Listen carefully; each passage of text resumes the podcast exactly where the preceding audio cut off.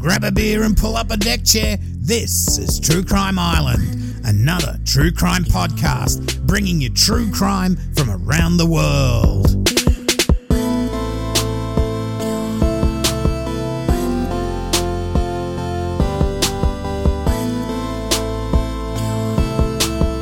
Hi Islanders, I hope you're all well.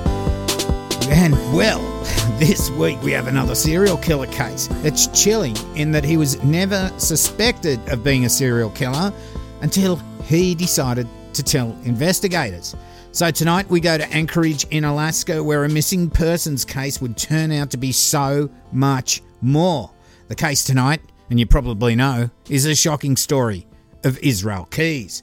My references tonight is the Republic, Indiana, the Daily Sentinel, Colorado, the Whitehorse Daily Star, Canada, the Burlington Free Press, the Greenville News, South Carolina, the FBI, Biography.com, the Anchorage Daily News, SPLcenter.org, and the audiobook American Predator by Maureen Callahan. So before we get into this episode, a word from my sponsor, and it's a product that I think you'll be interested in. Roses are red, violets are blue. Get Manscaped as a gift for V-Day, and he'll say, I love you. Our friends at Manscaped, the global leaders in men's below-the-waist grooming, are here to give you the perfect gift for the men in your life. Now, maybe it's too much information, but I do like to keep the boys trimmed just like 2 million other Manscaped customers, and you should make sure your man does too. And for those that like to keep the bush around the playground a little bit trimmed, I'm sure you've been caught like I have, getting ready for a bit of fun, but the scrub's a bit overgrown. But never again. With the Perfect Package 3, you'll get their revolutionary third-generation Lawnmower 3 trimmer, which has advanced skin-safe technology and features a cutting-edge ceramic blade to reduce grooming accidents. And it really works. It's even got a little light on it so you can see where you're going. It's also waterproof, so you can just wash away all that fluff straight down the drain. And let's be real, we smelt the worst down there before. That's why I'm thankful for their Crop Preserver and Crop Reviver. These products keep these boys from sweating, smelling, and sticking. And these products smell good. Their manly scent is attractive and will help set the mood and keep things spicy whenever the night takes you. Much better than vinegar balls. These formulations are all vegan, cruelty-free, dye-free, sulfate-free, and paraben-free, so you know his manhood is in good hands and hopefully in other places as well. The Perfect Package 3 will also come with a pair of Manscaped boxer briefs that'll keep his junk feeling fresh all day. It's time to upgrade those old boxers to these really comfy ones. No more Nundies falling down for me. Instead of a box of chocolates, which is a bullshit gift, get him a box of the best products for his male grooming needs to spice up your Valentine's Day. Get 20% off plus free shipping with the code CAMBO at manscaped.com. Ladies, this is the perfect gift for you and your man, and trust me, he will thank you. And men, your balls will thank you. I know they're thanking me right now. Get 20% off and free shipping with the code CAMBO at manscaped.com. That's 20% off with free shipping at manscaped.com, and use the code CAMBO. And happy Valentine's Day, and thank you so much from Manscaped. Okay, so let's get stuck straight into it. We go to Anchorage. It's February 2012 to start with. Anchorage is Alaska's largest city. It's in the south-central part of the state on the Cook Inlet. About 40% of Alaska's population live in Anchorage, and in 2012, that population was about 293,000 people. In fact, I don't think it's actually broken 300,000. It's here that 18-year-old Samantha Koenig lived and worked. She did shifts at a coffee hut called Common Grounds, situated in a parking lot on East Tudor Road and Gamble Street, around the middle of the city. Samantha, 5'5", around 140 pounds or 70 kilos. She had brown hair. She was popular at school. Now, she did skip school occasionally, as I'm sure we all did, and she did like to party, as young people do. But Samantha got along with everyone. She was in her senior year at Anchorage West High School and wanted to work with animals, maybe become a vet or become a nurse and join the Navy. Samantha had worked at the Common Grounds coffee hut for less than a month and was doing the 1 p.m. to 8 p.m. shift. On the 1st of February 2012, Samantha started work as normal at 1 p.m. Now, the weather was pretty bleak and it was snowing. The Common Grounds coffee hut was on the northeast corner of this large parking lot, and the two sides facing the road, there were about 5-foot-high snowbanks. Samantha had messaged her father, James, asking him to bring her some dinner that night, but he didn't turn up. I'm not sure why. Her boyfriend, Dwayne, had her pick up that night, and he was working down the road. Dwayne Tortolani, the second, had been in a relationship with Samantha for about a year. He'd moved into the house Samantha and her father shared about 8 months previously. Dwayne worked as a dishwasher at Suite 100, and that's situated at 1000 East Diamond Boulevard. It's about 10 minutes drive from the coffee hut. He worked hard to save for some sort of future with Samantha. She was saving as well. And as with all relationships, of course, they have their ups and downs, but things were pretty fine at the time. As I said before, he had Samantha's pickup and had organised to get Samantha from work after his shift. Now, Dwayne finished a little bit later than usual. He did turn up at the Common Ground Coffee Hut at about 8:30 p.m. As I said, Samantha's shift finished at 8 p.m. Now, when he got there, he saw the lights were off. He looked in and saw napkins on the ground and towels on the countertop. Now, he thought this was a little bit odd because he said that Samantha was a bit of a clean freak. Now, thinking she'd gone off with friends, because he was late, he left and he went home. Now, when Dwayne got back to the house, James, her father, seeing that Samantha wasn't back, he called her phone, but it rang out and went to voicemail. Eventually, both of them went to bed with the thought that Samantha probably went out with her friends and was probably a little bit pissed and wasn't answering her phone. Not pissed as in drunk like an Aussie, but pissed off, as Aussies say, meaning she was angry. Now, at 11:30 p.m, Dwayne got a text message from Samantha's phone and it read, "Fuck you, asshole. I know what you did and I'm going to stay a couple of nights with friends. Need time to think, plan, acting weird. Let my dad know." Now, later he would get another message saying that she was going away. And to Dwayne, this just didn't seem right. And it just didn't seem written in her style. I'm sure she tells him off in a different style. Now, at 3 a.m. in the morning, Dwayne, for no real reason, he got up and went out the front of the house and saw a guy in a hoodie with a mask on going through Samantha's pickup. Now, they both stared at each other for about a second or so. Then Dwayne went inside, probably to get James's backup. By the time they both got back out the front, this guy had left. They both went back to sleep. Now, Dwayne wouldn't wake up until about 9:30 a.m. Now, Samantha would be reported missing by the first barista to start work in the morning, as she thought. Also, things didn't seem right, as Samantha was meticulous in closing the shop properly. But the kiosk seemed like things were out of place, with napkins on the floor, towels on the bench top. Also, the takings from the night before were gone. The police didn't take the report seriously, thinking Samantha probably just took the takings for a couple of days' fun. She'd be back when the money ran out. Now, Police Detective Monique Dole, she was assigned to the case by her boss as he thought it would be a good test for her, as it was her first day in her new role in homicide. Now, she'd been a cop for a while, but this was her new role in homicide. Now, being a small city, everyone seems to know everyone, especially in law enforcement. FBI Special Agent Steve Payne called to help out, but that help was declined as police had already formed the view that Samantha had just run off for a couple of days. No big deal. But Payne felt uneasy about this case. What he knew was this was a young girl. He considered her a child, even at 18. Now, she walked off in freezing weather, alone, and had stolen the coffee shop takings, which was only really a couple of $100s. You're not going to get far. And also, she was nowhere to be found. She wasn't with her friends, and she hadn't planned to go anywhere. Samantha's father, James, waited at the kiosk all day from 1 p.m. until closing time, hoping she would come back. Now, Special Agent Payne thought it was strange that the Common Grounds coffee hut hadn't been taped off by police and thoroughly examined. In fact, they were trading as usual, so if it were to be a crime scene, then it was surely contaminated. He left calls during the day for his copper mates, but these went unanswered. But that was until 8 p.m. when he got a call from Detective Dole asking him to come and look at some surveillance CCTV footage from the coffee hut. What police had thought of as a runaway petty theft case was now making a turn for the worse.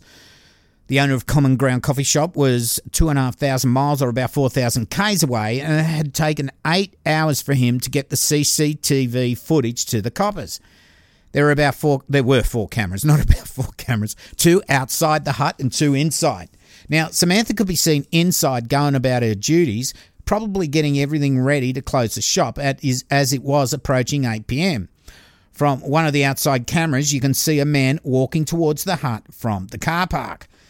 Now, then you see Samantha serving this guy through the serving window on the side of the hut. The footage is grainy and you can make out the face of the guy, but it looks like he has a hoodie and a mask on, a ski mask. It's freezing at this time of night as well. Then all of a sudden, Samantha seems shocked and raises her hands. She then turns off both inside lights of the hut.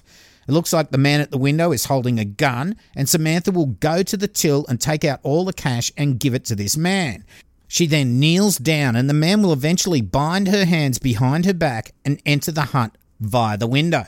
He will then close the window and walk Samantha out the door, and they are then seen walking together towards cars in the car park. Now, I will show the full video on my YouTube channel if you want to see it there. Now, what I've just read, I read in probably about a minute, but this actual abduction, and that's why I have a look at it on my YouTube channel, it takes more than 11 minutes. This is out in the front car park along the side of a busy multi-lane boulevard. Yes, it is somewhat obscured by a snowbank, but there are plenty of cars in the car park and anyone could have seen what was going on, or Samantha could have screamed for help. Now, this was a brazen act. 11 minutes. Another security camera would show Samantha break free from the man and try to run off, but she's quickly caught and taken back to what looks like the abductor's pickup. At the same time, a couple are seen walking back to their pickup close by. They enter and drive off. Samantha doesn't scream for help, probably she fears for her life with a gun held to her. This truck looks like a white Chevy pickup, probably one of the most popular trucks in Alaska and probably the most common colour. Now, police collated a list of white Chevy pickups and went to interview the owners. One place they door knocked was 2456 Spur Lane. Now, that is a blue two-storey pine board type house with a shed out the front. Now, when they knocked, no one answered. They checked out the pickup truck, but it had racks and toolboxes along the side. Now, the racks look welded on, and the pickup they were looking for didn't have these long toolboxes or racks. Nothing else looked suspicious, so they moved into the next place on the list, and they had about 750 to check out. The police at this stage kept the abduction out of the media. They still thought there was something sus about it. They thought it may have even been staged by Samantha as some sort of stunt. They decided to front up unannounced to Samantha's place that she shared with her father and boyfriend. Now, when they knocked, James came to the door but wouldn't let them in. Instead, he opened the door enough to just get out and then closed it behind him. Single father James, or Sonny as he was known. Now, he was known as a bit of a bad boy, hanging around biker bars, maybe doing some drugs, but Samantha was his world and he would do anything for her. He told police he had no idea where she was and that she'd sent him a message to see if he would take dinner to her that night, but he hadn't done that. Now, when they asked to speak to Dwayne, he did the same. He opened the door enough to just get out and then closed it behind him. They asked Dwayne what happened that night. He told them how he was late picking her up. She wasn't there, the lights were off, and it looked messy, unlike the way Samantha would leave it, being a clean freak. He then drove home and got a text message saying she wouldn't be back. Then he told them how he saw a guy at 3 a.m. going through Samantha's pickup, but by the time he went to get James's backup and confront the guy, he'd left, so he just went back to bed. Now, when the cops asked why he didn't call police and report Samantha missing, he told them that she'd only been gone a few hours and police wouldn't do anything. The same with the guy looking through the pickup. He thought police just wouldn't care, so he didn't call. He did tell them, though, that he noticed Samantha's license missing from the pickup as she normally left it in the sun visor. Now, this all seemed suspect to the police, just the way these two were acting. So they would put 24-hour surveillance on James Koenig in the hope they would find out what was going on. Now, Samantha had vanished and her father and boyfriend were acting weird. But James Koenig was anything but weird. He got flyers printed and would set himself up at the Common Grounds coffee hut every day handing them out. He organised her friends to go around giving out flyers. He even made a Facebook page trying to get the message out for people to look for his daughter. In his eyes, he was doing more than the police. Now, this forced the police to release the details of Samantha vanishing to the media, and the story went national. Reporters were now interviewing James and was keen to talk with him. And you can always tell when these people get fronted up to the media if they're lying or not. Honestly, and he just does not look like he's lying. He looks genuinely concerned. It was pretty obvious by this time that Samantha hadn't staged anything. Anchorage was too small of a place for no one to know where she was if she was just hiding out. But who was this guy in the CCTV footage? Where had he taken Samantha, and was she still alive? Then on February the 24th, 2012 at 7:45 p.m, Dwayne got a shock. There was a message from Samantha's phone, and it read, "Connor Park sign under pic of Albert. Ain't she purty?" Now Dwayne and James race to Connor Bog Park, and on a notice board they see a missing poster for a dog called Albert. Below it was a Ziploc bag pinned to the sign. Inside the bag, amongst other things, is a Xerox copy of a Polaroid photo. Depicted in the photo is a girl. Her head looked like it was being held by a man. Her mouth was taped with duct tape, and next to her is a picture of a newspaper, the Anchorage Daily News, dated February the 13th, 2012. There's also a ransom note. The note referenced Dwayne and Samantha's ATM card, which had also gone missing along with her license. It stated he wouldn't use it yet, but later when he was out of the state. The note told how Samantha nearly escaped twice, and he indicated he was losing his touch. He also demanded $30,000 to be deposited into Samantha's bank account for her safe return in 6 months' time. Now, James wasn't 100% sure if the girl was Samantha, but it just didn't look right to him. The girl in the photo had braided hair, and Samantha had her straight. But James then, really, he just had to admit that it had to be his daughter. Well, now, police had a huge lead. Although James and Dwayne didn't have $30,000, the public had already raised tens of thousands of dollars as a reward for information on Samantha's whereabouts. Police thought this would be a great way to try and track down this guy that had Samantha. They deposited $5,000 of that money they'd raised into the account just to see what would happen.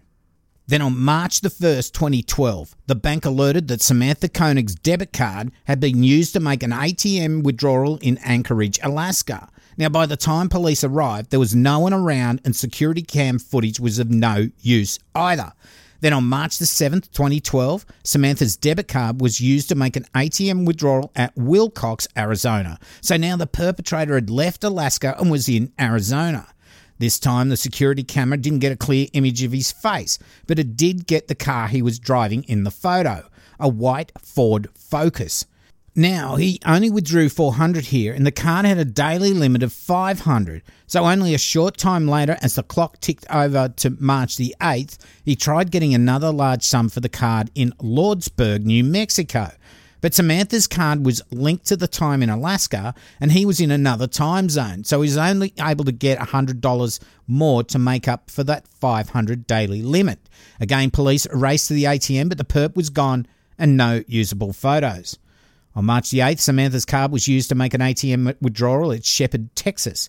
Again, the perp was gone by the time police arrived, but now they saw that he was travelling east, so they got themselves ready east of Shepherd, Texas, putting out a bolo for a white Ford Focus. Then on March the 10th, there was another use of Samantha's debit card at Humble, Texas. He was still travelling in the area, but had backtracked from Shepherd to Humble. It's not much of a backtrack, it's only a short distance. Then on March the 13th, 2012, an alert patrolman noticed a white Ford Focus with out-of-state plates in Lufkin, Texas. He followed it, hoping the driver would make any mistake that would cause him to be pulled over. Then the driver went over the speed limit by a few miles per hour, and the patrolman pulled him over in the parking lot of the Cotton Patch Cafe. Inside the car was Israel Keyes. And also in the car was Samantha's debit card and her phone. Keyes was arrested. It was lucky he was noticed at all, actually, because that white Ford Focus he'd been photographed in the first ATM at Wilcox had broken down. Now, when he returned the car, they gave him an identical white Ford Focus. Now, if he'd been given any other model of car or colour, he may never have been caught. He was initially charged with access device fraud because he made withdrawals using Samantha's debit card. Now, his house in Spur Street, Anchorage, was searched and his white Chevy pickup was seized. This was the one I mentioned before that had the racks and toolbox on it, so police had just dismissed it as they were looking for one without any add-ons. Samantha wasn't with Keyes when he was arrested, and she wasn't located on his property in Alaska, where he lived with his girlfriend and daughter from a previous marriage. So, where was Samantha? It wouldn't be long before the story came out. It wouldn't be good news for James Koenig and Dwayne Tortolani II. So who was this Israel Keyes? He was born on January the 7th, 1978 at Cove, Utah in the USA. His family lived a reclusive lifestyle and he would become one of 10 children. The family originally were Mormons, but when they moved to a cabin in Colville, Washington, which, by the way, had no running water or electricity, they changed to a radical faith, the Ark Church, a racist and anti-Semitic Christian identity religion. The kids were homeschooled, and this limited his social skills. He tortured animals. He thought it was funny. He would stalk his neighbours, break into their homes and steal their guns. He had no social skills and made people feel awkward. The Keyes family were neighbours and friends with the Kehoe family, who lived just down the road. Now, the Kehoe sons, white supremacists Chevy and Shane, they're in prison now for a deadly crime spree they went on in the name of their Aryan Republic army, including Chevy Kehoe's January 1996 murders of gun dealer William Muller and his wife Nancy and their 8-year-old daughter Sarah Powell. Keyes renounced his faith when he was in his mid-teens, and he may have taken up Satanism. At 6'2", Keyes served in the U.S. Army from 1998 through to 2001 at Fort Lewis, Fort Hood, and in Egypt. He seemed to do well there. He liked the discipline and left with an honourable discharge.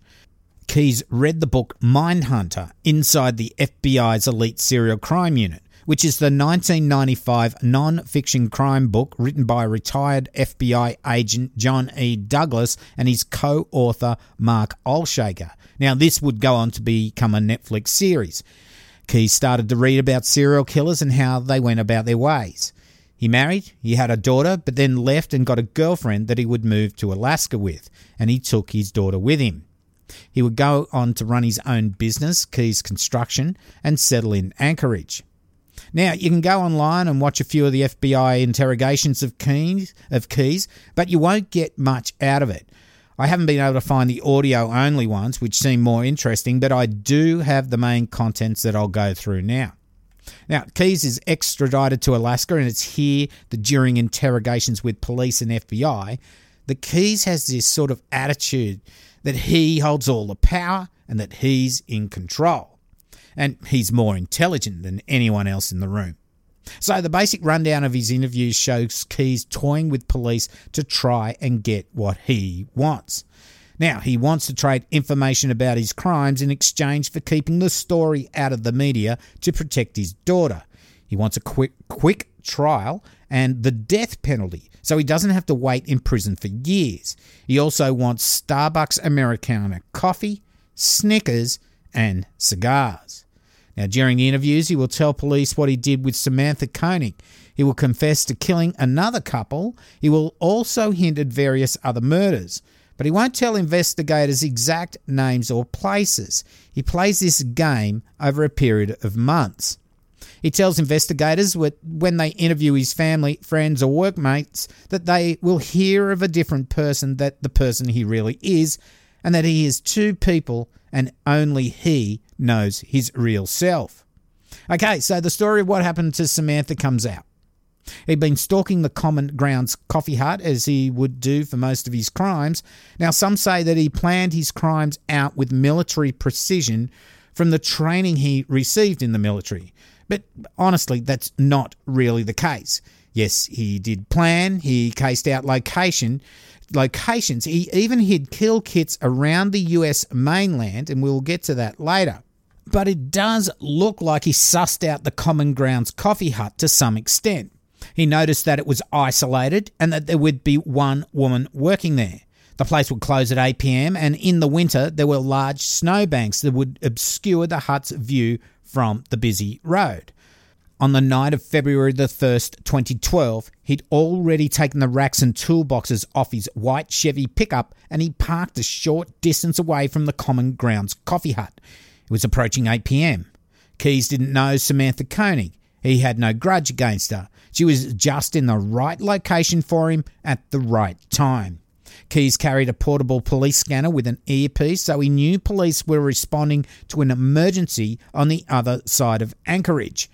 He approached the counter and ordered a coffee as seen in the CCTV footage. Samantha made the coffee and then she was taken aback as Keyes pulled a gun on her. He then told her to turn off the lights and get the takings from the till.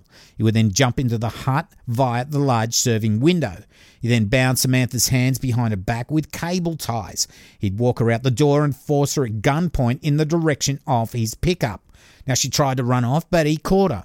They walked across Tudor Road into the parking lot between the IHOP restaurant and Dairy Queen where Keyes had parked his pickup. Then a couple walked close by and got in their car. Now, Samantha, frozen in fear with a gun pointed at her, she just didn't scream for help. Keyes had told her to do as he said and she'd be fine. Then he drove to his home in Spur Street. Now, here he gagged her and put her in a shed in the driveway. He turned up the music in the shed and went inside and sat with his family. He then realised that Samantha's phone was still at the coffee hut and that he'd dropped some of the cable ties there as well.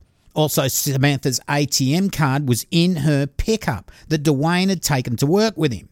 His plan to hold her for ransom required her ATM card and her phone. Now, CCTV footage would actually show her phone lighting up in the hut as her father had tried to call her. Now, he went back to the coffee hut to get the cable ties he dropped and Samantha's phone. He would also go to her home at 3 a.m. to get her ATM card that was in her pickup. Now, Keyes was the guy Dwayne had busted going through the pickup. Now, he had her ATM card and her phone. He raped, stabbed and strangled Samantha and left her dead in a box in the shed in his driveway. Now, that morning, the 2nd of February, he took his girlfriend and daughter. He flew them to Houston, Texas. They rented a car from Thrifty, a 2011 Kia, with Texas license plate CN8M857, which they would rack up 2,847 miles in. They stayed at America's Best Value Inn at Lafayette, Louisiana. Now, between February the 6th and the 11th, they went on a Carnival Cruise Lines trip. It was a round trip from New Orleans, Louisiana, after staying in the Piritania Park Hotel in New Orleans. On February the 16th, Keyes robbed the National Bank of Texas in Azle, Texas. I think that's how you say it, A-Z-L-E, probably to fund this family holiday. They then all returned to Anchorage. When he got back, he noticed Samantha's body was starting to smell, even though she was frozen solid. He thawed her out, and then he enacted the next part of his plan. Now, remember the photo we took with Samantha, mouth covered in tape, with the Alaska Daily News from February the 13th, and the ransom note? Well, that was staged. Samantha had been dead just hours after her abduction. Now, Keyes, after thawing her out, sewed her eyes open, taped her mouth as it wouldn't stay in a natural position, and held her head up. Now, he Xeroxed the Polaroids as her skin tone had changed. Absolutely horrifying. Now, he knew from public donations that he could ask for a ransom of at least $30,000, and his terms were that she would be released in 6 months' time. And this would give him plenty of time to spend the money on this crime spree he'd planned in the mainland of the USA. Keyes dismembered Samantha's body and dumped her remains in the deepest area of Matanuska Lake near Palmer, Alaska. He cut a hole in the ice to fish, and while he was fishing, he would slowly drop parts of her body down the hole. Then on February the 24th, Keyes posted that ransom note for Samantha Koenig at Connors Bog Park, Anchorage, Alaska. The FBI would eventually find Samantha's body parts in Matanuska Lake, where Keyes had told them to look. Now, that's not all he would tell them. He told them about a couple he abducted and murdered, Bill and Lorraine Courier of 8 Colbert Street, Essex, Vermont. He'd cased them out during a trip in June of 2011. He'd flown to Chicago from Anchorage on June the 2nd, 2011. He hired a car from Hertz. On June the 3rd, he made his way towards Essex, Vermont, picking up one of his kill kits on the way. Now, this kill kit he'd stashed by the Winooski River in 2009. You know, that's a couple of years before. Now, these kill kits were 5-gallon buckets filled with guns, ammo, cable ties, knives, whatever he needed to commit his crimes. He hid these kits in isolated areas close to where he needed them. These kits would mean he didn't waste time gathering his gear before a crime and lessen his chances of being caught. This would be one of his MOs. Commit a crime a long way away from home, use gear that had been purchased a long time before committing the crime. And he was just distancing himself from these crimes, and it was his way of evading justice. On June the 8th, Keyes would approach Bill and Lorraine Courier's home. He knew they had no dog and no alarm. The Couriers had moved to the area because it was safe and a quiet community. Keyes cut their phone lines and electricity after they turned the lights off and went to bed. He found a crowbar in which he smashed a back window and blitz attacked the Couriers, rushing into their bedroom within seconds of entering their home. Now, he cable-tied them and quizzed them over money and guns. He was able to take Lorraine's gun and he forced them into their car and drove them around 10 minutes away to an abandoned farmhouse at 32 Upper Main Street, Essex Junction. Now, Keyes took Bill Courier into the basement of the farmhouse and tied him to a stool. He then went back to the car and saw that Lorraine had broken free from the zip ties and that she was running towards Main Street. He ran after her and tackled her. He then took her back to the farmhouse and bound her hands and feet again. Now, Keyes then went to the basement to find Bill had broken the stool that he'd been bound to and was shouting, "Where's my wife?" Now, Keyes tried to shut him up by hitting him with a shovel, but when he saw this wouldn't work, he got out his gun, fitted with a homemade silencer, and shot Bill to death. Keyes then raped Lorraine, strangling her until she lost consciousness. Keyes then took Lorraine to the basement and strangled her to death. He put their bodies in separate garbage bags in one corner of the basement and covered them up with whatever was lying around. Keyes then left the farmhouse in the Courier's car and left it in the Lowe's parking lot on Susie Wilson Road. He then drove his rental car to Maine. On his way back to Vermont, he burned the property he'd stolen from the Couriers. The handgun he kept, but later threw it and his own with the silencer into a reservoir in Parrishville, New York. The Courier's bodies have never been recovered as the farmhouse had been demolished by the time investigators were told of their murders by Keyes. They did try to locate remains from where the demolition rubble was dumped, but they found nothing. However, both guns were later recovered by the FBI dive teams. Keyes robbed the Community Bank branch in Tupper Lake, New York in April 2009. It's while he was committing this robbery that he procured the sexual services of Deborah Feldman, who lived in Hackensack, New Jersey. She disappeared on April the 9th and her body's never been found. FBI believe he committed this crime because he reacted when shown photos of missing persons. Now, Keyes claimed to have killed a woman in April 2009 in New Jersey and buried her near Tupper Lake in upstate New York, so investigators assume it was Deborah Feldman. The FBI were able to find a couple of the kill kits, and in one they found a thumbprint on a round which matched Keyes. Now, when Keyes found out about this, he was pretty pissed off with himself. to make such a rookie error. In reality, he made loads of errors. Going after Samantha Koenig so close to home was a huge error, especially how he made it a rule to commit crimes far away from where he lived. Now, his other rules were to attack those who happened to be in a certain place at a certain time. He had no real type, and this meant that his kills were never linked. During his run before he got captured, he made the mistake of having his car captured in that security footage, and then when it broke down later that day, they replaced it with an identical model of the same colour. Now, that actually was just bad luck, but getting it photographed in the security footage was just stupid.